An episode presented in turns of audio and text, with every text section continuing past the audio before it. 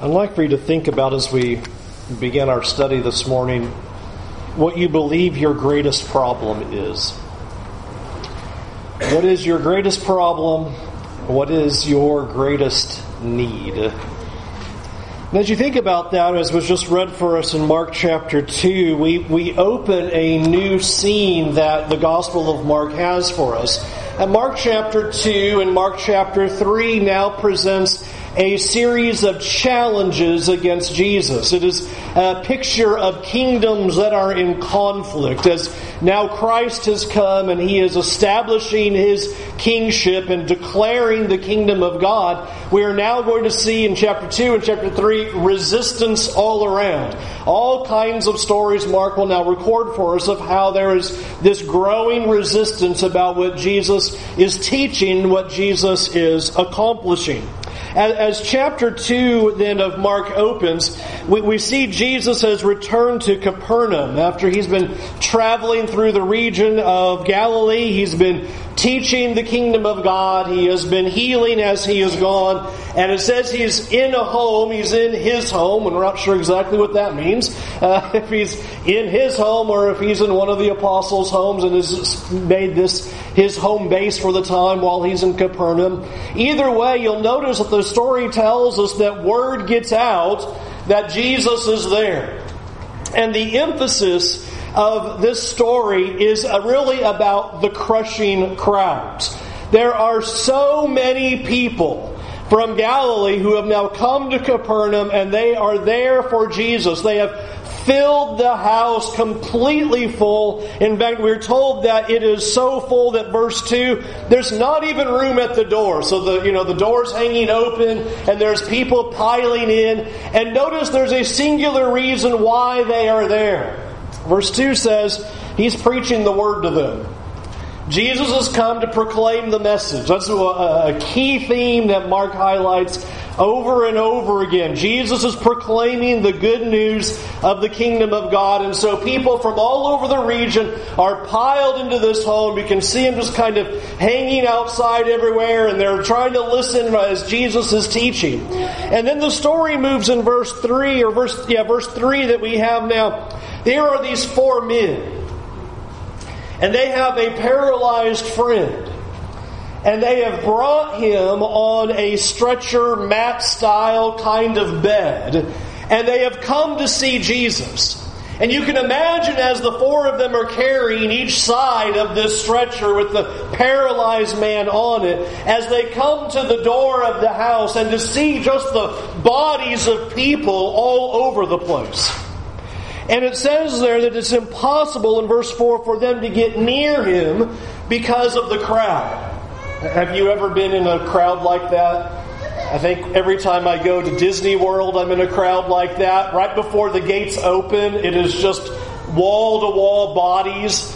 And if somebody were to say, Excuse me, can I get up there? You'd be like, I've got nowhere to go. I'd love to let you by, but uh, I can't barely breathe right now because we're all jammed up against each other in this place. And that's where we're at right here. Is here we come in and we bring this man lying on this stretcher. Uh, can we get in to see Jesus? Where do you think we're going to move that you're going to be able to pull that into here? This house is stuffed full of people. And I want you to notice that these people do not give up. This paralyzed man doesn't give up. The four friends do not give up. We're told there in verse 4 they remove the roof above him and they make an opening and let him down in that opening. Now, uh, important that we get a little bit of background on that. Their roofs are not like our roofs, okay? So does not require a shovel, jackhammer, and all kind, you know, a sawzall and all that kind of stuff to be able to do this. Most of the houses in Galilee in the first century had a staircase that was adjacent to the house. Reason why is in the cool of the evening, that was a great place to be to try to cool down, have a breeze. You'd sit on top of your roof. That harkens all the way back, like David and being on rooftops. This is what you did. You sat on the roof. And so what they do is they take him up the staircase up to the roof. But those roofs had large wood beams and then smaller branches and smaller beams to hold various kinds of mud and thatch work and things like that. And then there'd be some tiling that would be put over it. And so the removal of the roof is not maybe as industrious as we might think about, or even this picture, you know, of just blowing a hole in, in the roof and how difficult that would be. It'd been fairly easy for them to do this. But I want you to visualize that scene for a moment. There are bodies shoulder to shoulder jammed into this house. Jesus is teaching them and then all of a sudden, here comes some mud and some branches starting to fall down. And light begins to appear slowly. And you're starting to see faces. And you can just imagine everybody's looking up there as these guys are starting to pull a hole bigger and bigger and bigger until finally, all of a sudden, you're watching, and here comes this man's body on a stretcher being lowered down into this crowd. I think everybody stopped and watched that.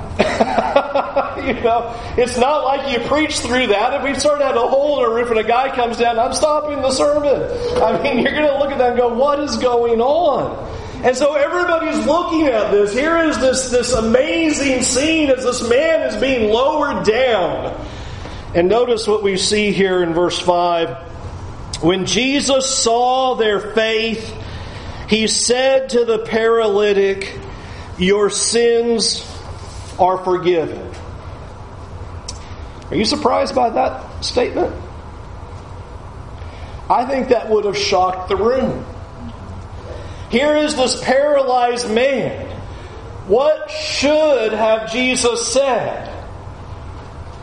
You can rise and walk.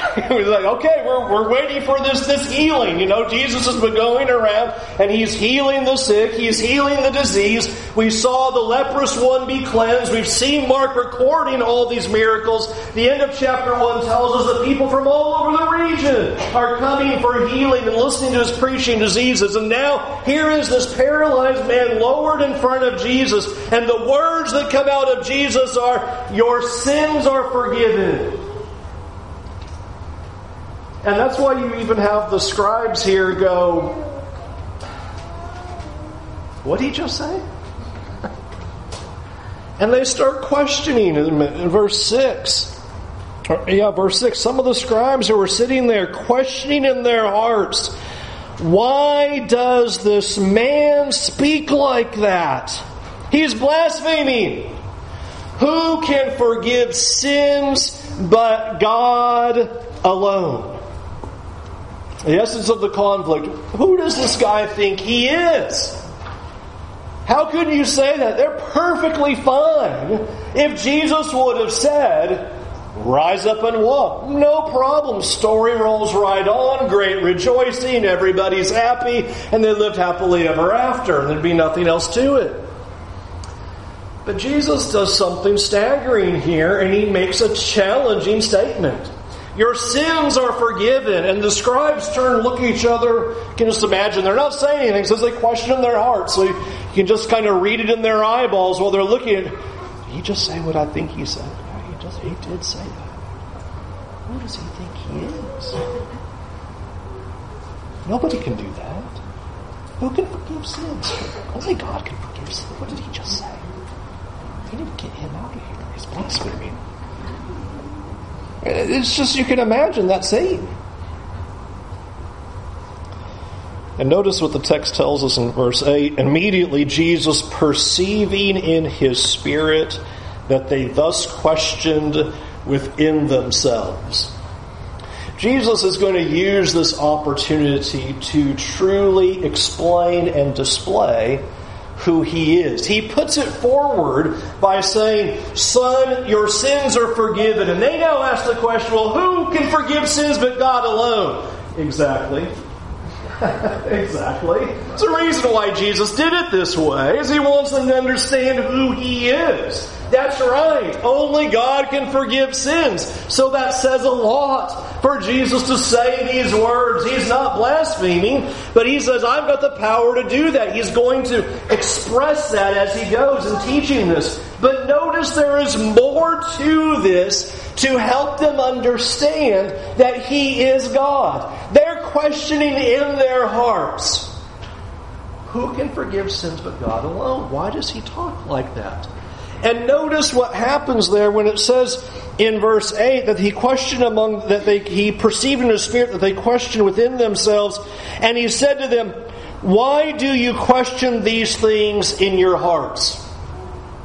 You know, sometimes we'll do that when we're talking. We'll be like, Well, I was thinking the exact same thing you were thinking. And that's not what this is. Notice Jesus knows that they are challenging him in their hearts. He can't do that. No one can forgive sins but God alone. And I would like for you to imagine for a moment if you had an individual like that, and here you are in your heart. You're not saying the words, you're just thinking it. Who is this guy? Why does he talk like that? He is blaspheming. Who can forgive sins but God alone? And that individual turns to you and says, Why are you questioning me in your heart? Whoa. How'd you know that? Very powerful what Jesus does right there to validate the idea of I can forgive sins. Here he shows this divine knowledge of knowing exactly what is happening in their hearts because what Jesus wants to communicate it is a picture that was given to us a little bit in chapter 1 and is now coming powerfully into chapter 2. Jesus has not come to be a miracle worker. He's not interested in everybody going, wow, Jesus can do some really neat stuff. And so look how he heals these people. If that was the goal, then he didn't have to do all this. He could just said, rise, get up and walk. No controversy, no challenging, no problems. Everybody's fine with that. We love this guy. He's healing us. It would have been great rejoicing. But that's not why he's here. His purpose is not to just simply be a miracle worker. His purpose is to be the Savior of the world. He has come to be their King. He is their Lord. And He wants them to understand that. That's what he is communicating in these words by saying, Your sins are forgiven. You need to move me up a level. That I'm not here just to heal you physically. I'm not here for your physical desires or physical needs. I've come to rescue. I've come to save. And that is being expressed as he teaches these words. And if that wasn't big enough, notice Jesus pushes it even further when he says there in verse 9, Now, which is easier to say to the paralytic, Your sins are forgiven, or to say, Rise, take up your bed and walk? Now, listen. Focus probably too much on verse 9 and not verse 10. Verse 10 But that you may know that the Son of Man has authority on earth to forgive sins. He now turns and says to the paralytic, I say to you, pick up your bed and walk.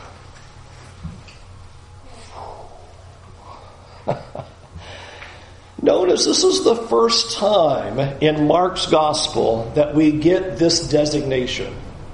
Notice that Jesus does not say, that you may know that I have the authority. He doesn't say I. First time he uses the term. That you may know that the Son of Man has the authority on earth to forgive sins. Where does this come from? It is fascinating to me that you think about all of the prophets, Isaiah, Jeremiah, all the way down to Malachi. There is only one location where you have Son of Man used in a prophetic title as a reference to a particular individual who is going to arrive and do something in the future. Daniel 7 and verse 13 is where it's found.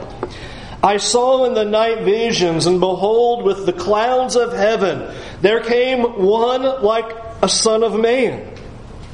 And he came to the Ancient of Days and was presented before him. And to him was given dominion and glory and a kingdom that all peoples, nations, and languages should serve him. His dominion is an everlasting dominion which shall not pass away, and his kingdom one that shall not be destroyed. Jesus goes three layers on them. First, he says, Son, your sins are forgiven. Second, he goes, I know you're questioning me in your heart. Why are you doing that? Third, so that you know that the Son of Man, the Son of Man, bing, that's a prophetic term. That's only used one time here in Daniel 7. And notice what is tied to the arrival of the Son of Man. When the Son of Man comes, what is going to happen? He's given dominion, glory, kingdom that's not going to pass away, so that all peoples, all nations, all languages should serve him. What has been the message of Jesus in Mark's gospel? What's he going around proclaiming? Mark 1 14, 15. The good news of the kingdom of God. And now he grabs this term and says, That's me. I am the one who possesses this authority. I am the one that possesses this rule. I'm the one that possesses this glory. I'm the one that's possessing this kingdom so that all nations and languages should serve me. And notice that's what he says in verse 10. So that you may know that the Son of Man has what? Authority on earth. That's what Daniel's talking about. This Son of Man is going to come and he's going to be given dominion, rule, power, glory, kingdom, so that everybody will serve. He will have all authority. How will the Gospels end? He'll have all authority on heaven and earth, and all peoples are going to serve him. And here's Jesus communicating this very picture of I have come with my rule, with my authority, with my kingdom that is not going to be destroyed. And now, after declaring to them, Now do you understand who I am? Let me prove what I just said. And he turns to that paralyzed man. Take up your mat and walk. And notice verse 12. He rose and immediately picked up his bed and went out before them all. Now, I just want you to see that. We have people wall to wall crammed in the house, right? And Jesus tells him, Pick up your mat and go home. That guy stands up, picks it up, and starts moving people out of the way to get out that door. Jaws had to be just, what just happened? What did we just hear? Verse 12, so that they were all amazed and glorified God, saying, We never saw anything like this. What has just happened? It is a staggering scene that is being put forward. And notice that Mark highlights something again. It's with the very words of Jesus. The authority of Jesus is bound in his words that all that Jesus has to say is get up and go home, and there he goes. If you're like me, I always think about, and so what happened to the four guys on the roof? As, the, as, as, he walks off, they start putting the roof back together. I don't know. This, this is how my mind works. it, it's just this show stopping scene that just causes everybody, what just happened here? And I want you to see the message, and then we'll talk about what this means for us. The message here is that what this story holds for us are keys to Jesus revealing what he's come to do. That Mark's gospel we've talked about is highlighting the keys of Isaiah. Isaiah has prophesied about this Messiah who's going to bring a new exodus and bring in a new kingdom. And Isaiah describes the events that are going to surround that. And Mark keys into that at the very beginning of the gospel by quoting Isaiah, This is the good news of Jesus the Christ, the Son of God, as written by Isaiah the prophet. So whatever Isaiah said, I'm going to show it to you, is what Mark is telling us. And this miracle shows that very thing. Listen to Isaiah 35 and one description of what's going to happen when the kingdom arrives. Isaiah 35 verse 3, strengthen the weak hands and make firm the feeble knees. Say to those who have an anxious heart, Be strong, fear not.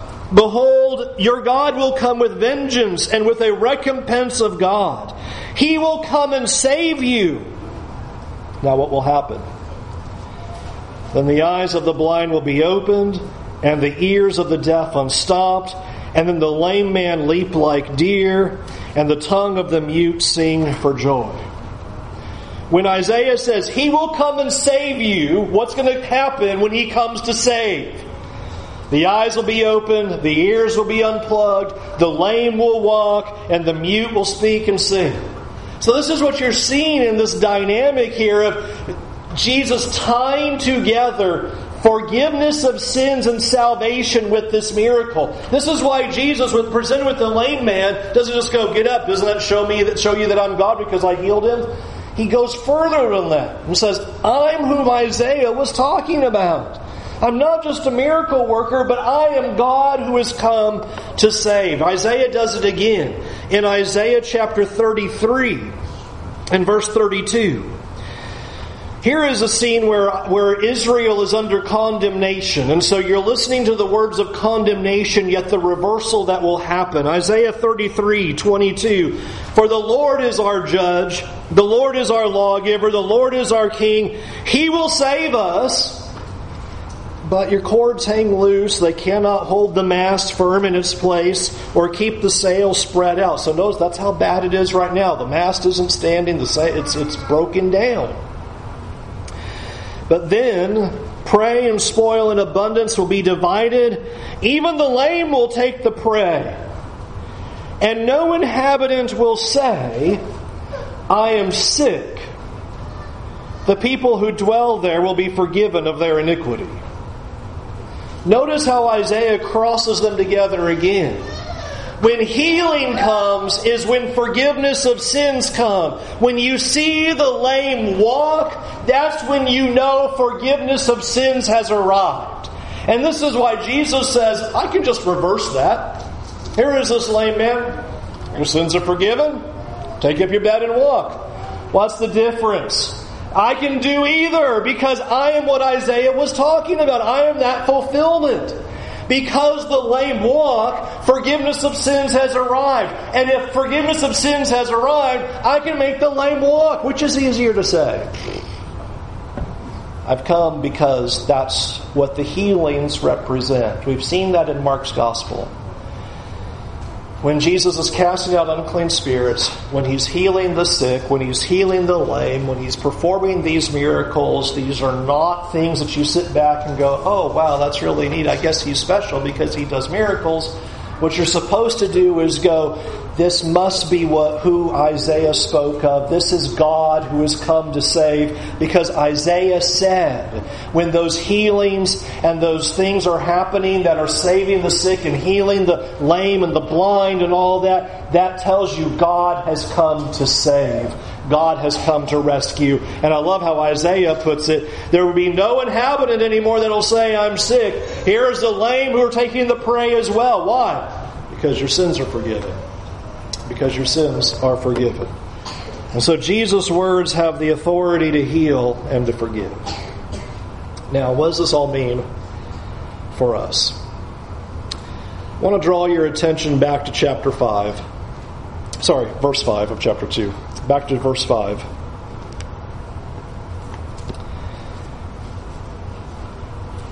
Jesus says something here by saying, Your sins are forgiven.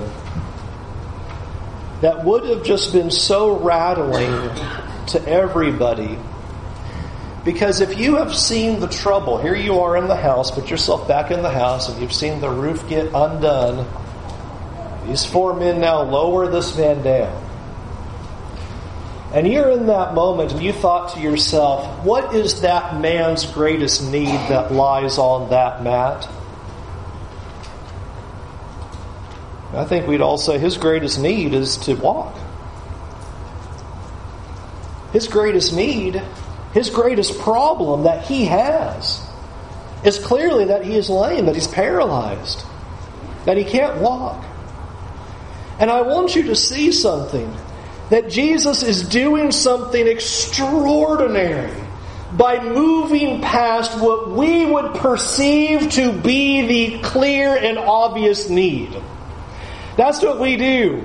We come before God and go, Here are all my problems. And I asked you at the very beginning, what did you say was your greatest problem? What is your greatest need? And I want you to see that Jesus bypasses what appears to be the most obvious central need of this paralyzed man and actually tells him what he really needs. Because that's what Jesus has come to do. Is solve our greatest problem. So often, what we do is we focus on all the things that we believe to be our greatest problems, our greatest needs. So much so that we completely forget what really our greatest need is.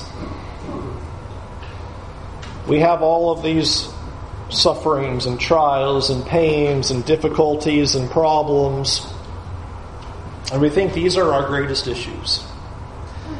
Uh, in our world today, I think if you took a poll of what is our greatest needs, if you wanted to make it political or social or whatever, you know, what do we need? Well, we need comfort and we need health and we need security, we need wealth and we need social justice, we need all these kinds of things. And what we fail to see is ultimately what our greatest problem is.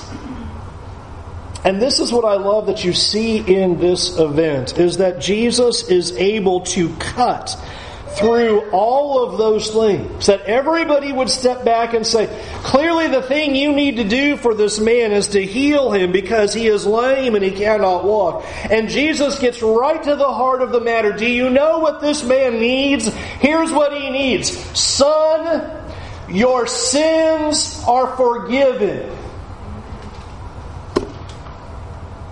And if it wasn't for the questioning of the hearts of the scribes, that might have just been the end of the deal right there. Because that's what he needed. That's what he needed most. This paralyzed man's greatest need was not the need to walk. His greatest need was to have a Savior come and to have his sins forgiven. Our comfort is not our greatest need. Our security, our wealth, our health, these things are not our greatest need. What we so often do in our lives is we focus so easily on all the wrong things. We need to focus on what truly is our greatest hurt and what truly is our greatest need, what truly is our issue and our greatest issue is truly what we have done before God. This is the thing that we easily forget every day at every moment. Is that we forget that what Jesus has come to do is to solve the sin problem. And we are to seek Him for that to be fulfilled. That's what he came to do. We talked a little bit in our Bible class out here in the auditorium. Everybody wants to make God the God who solves all my little small things and completely miss the big thing that he solved. You know, well, I've got this little crisis. Yeah, but did you forget what your greatest need is? Our greatest need every single individual in this room. Our greatest need today is that our sins be forgiven today. That is our greatest need. There you have no greater need and you have no greater problem than your sins to be forgiven today. And let me tell you, you have a big problem tomorrow.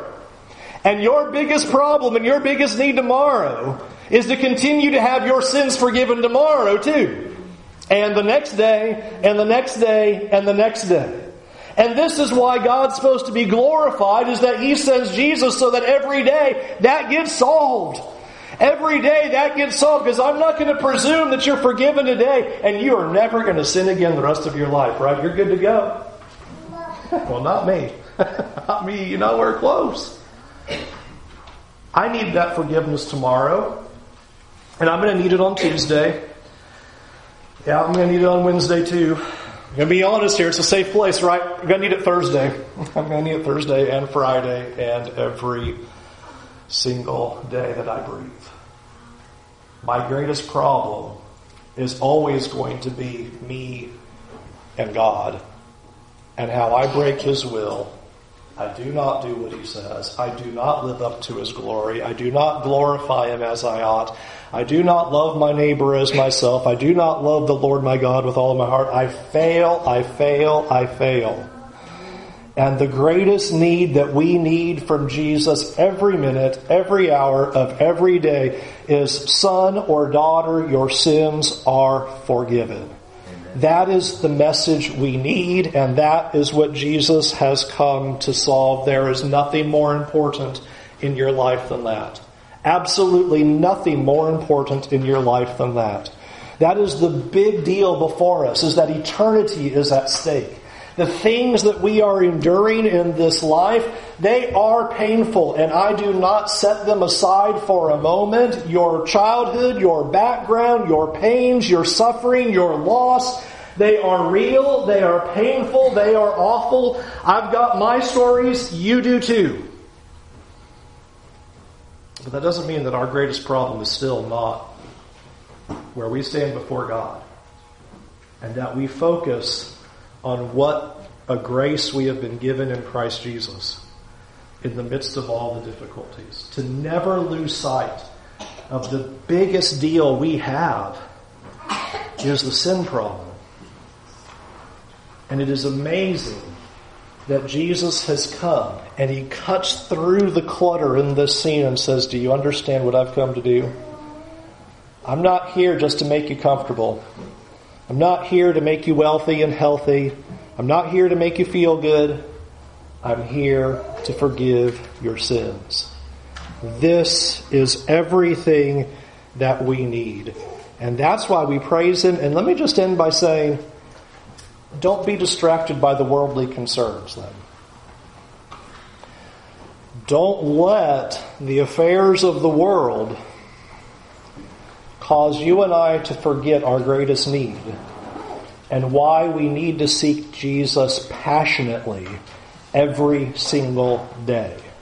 Because I need the mercy and grace just as much today as I did 20 some years ago, as I did 30 some years ago, as I will in 10 more years, in 20 more years. I need it just as much today and tomorrow and going forward. Don't forget that Jesus has solved your greatest problem. And let that change how you live your life. Let that help you through the difficulties of life. As we end, some of us we would think about. I always think about the Apostle Paul. Here he, he'll say, you know, the these present trials and these the, these these difficulties are nothing compared to the eternal weight of glory. How do you say things like that? Except you're focused on the spiritual need, and the spiritual problem is my, always my greatest problem. That's always my greatest problem. And that's what Paul is expressing. The weight of glory is everything. Turn your lives to Him. Believe in Jesus with all of your heart. Turn away from those sins. Confess them before your God. Be immersed in water for the forgiveness of your sins. Here is Jesus pleading with you and saying, I've come to solve your biggest life problem. Will you allow Him to fix it? Won't you come while we stand and while we sing?